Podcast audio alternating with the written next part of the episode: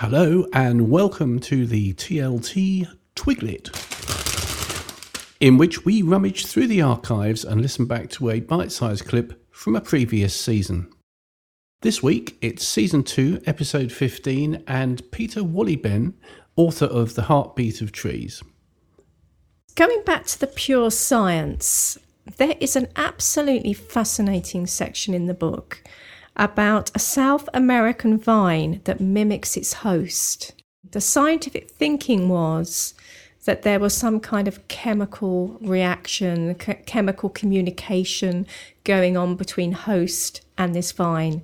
But what did the scientists find? They they uh, constructed an artificial plant made of uh, plastics, and uh, there couldn't be any any smell, any gases, any whatsoever and uh, with uh, plastic leaves. And this plant also made its leaf shaped after this plastic leaves.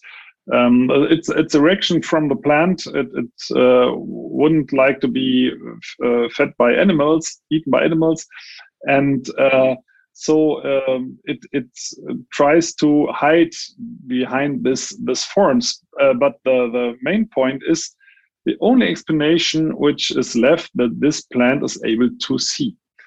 And uh, we see in many leaves of other plants. That's just one example, and um, the research is still going on. But in, we see in many plants, the first layer of a leaf are lenses or lenses like um, cells. And uh, the question is when you just want to make photosynthesis, uh, why should you have an extra layer of clear lenses? Well, because lenses are not able to collect light, but they are just able to bundle the light. So, and and as uh, you you um, I have binoculars, I have uh, or glasses, and I, I, I uh, me too, and we know both that it's that it's not very good because a uh, little bit of the light is always reflected and those lenses get dirty and whatsoever. It's it's it's not a pleasure every at minimum every day to to wear uh, uh, glasses uh, at last with masks. It's, it's so so lens uh, glasses are are not good. Lenses are not good when you just want to collect light and to make photosynthesis. So the question is, what uh, do those lenses in the first layer of leaves? And there's research going on, for example, here from uh, University of Bonn, uh, because there's a possibility that that trees are able to see uh, in reality like many other plants. And now you could say, for what reason? Trees are not able to move away; they are so slow. But that is exactly the explanation. When we um, are uh, confronted with a danger, our main strategy is to walk away. so we, we don't we don't have to get aware very early. It, it, it's, it's enough when we when we see a danger, let's say one or two minutes uh, in advance. That should be enough. Uh, for a tree, because it reacts so slow, uh, it would be uh, great if you could see, for example, an approaching deer or wild boar or whatsoever uh, endangering its leaves. So um, it can prepare uh, much earlier in advance. It's not proven so far, but I like the idea when you're when you're out in the forest, for example, that's the bad news, and uh, go behind a tree for certain things, you are watched. We've learned in recent years that trees communicate through their root system, through the mycorrhiza fungi, that when a leaf is munched on an oak tree, it stimulates the, the oak tree, for example, to put to, to release tannin, which is expensive for the tree. The tree does not turn on its expensive energy consuming chemicals all the time. And so the common thought is, and it may still be the case, that that's in response to injury of leaf that triggers that chemical. But could it also be a response to these millions of eyes on the tree to seeing caterpillars or, or, or particular pests going to the tree?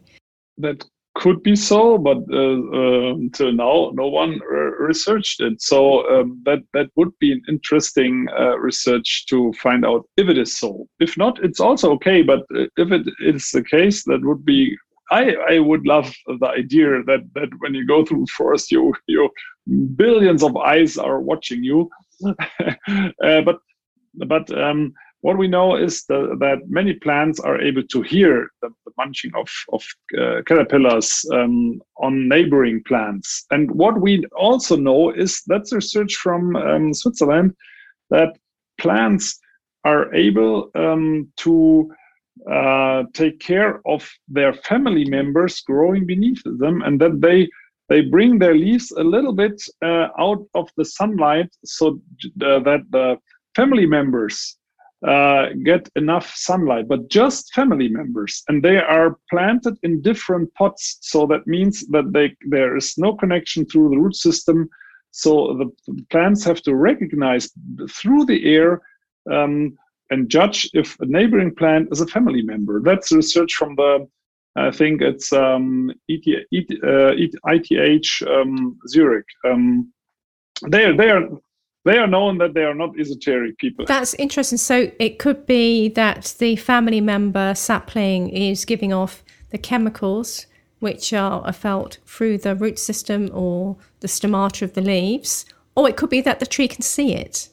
The plants in this laboratory, of course, uh, not not trees because they they are too big for a laboratory, but uh, no, they they um, found it by genetic um, manipulation that it's the light that's the, the different um, parts of red and green and blue light which is reflected by leaves. And this reflection is different, uh, individually different, and uh, the neighboring plant can judge, ah, this light is coming from a family member. It's not a smell, it's by light. So we are uh, uh again in the range of the ability of um, uh, seeing.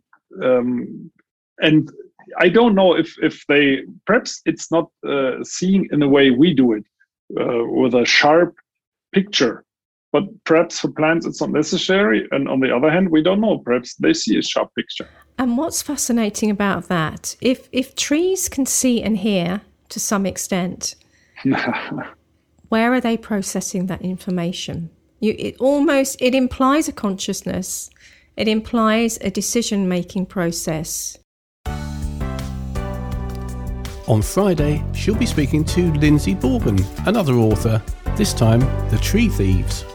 Yeah, I think um, I would love for that restorative justice process to work, actually. I think that would be, um, I think I would feel really motivated by that. Lyndsie Bourgon's book, The Tree Thieves, is episode three of our third series, available on all your favourite podcast platforms from this Friday, the 9th of September. Don't forget to subscribe, the Institute of Chartered Foresters is the only royal chartered body in the UK to offer the titles of Chartered Arboriculturalist and Chartered Forester.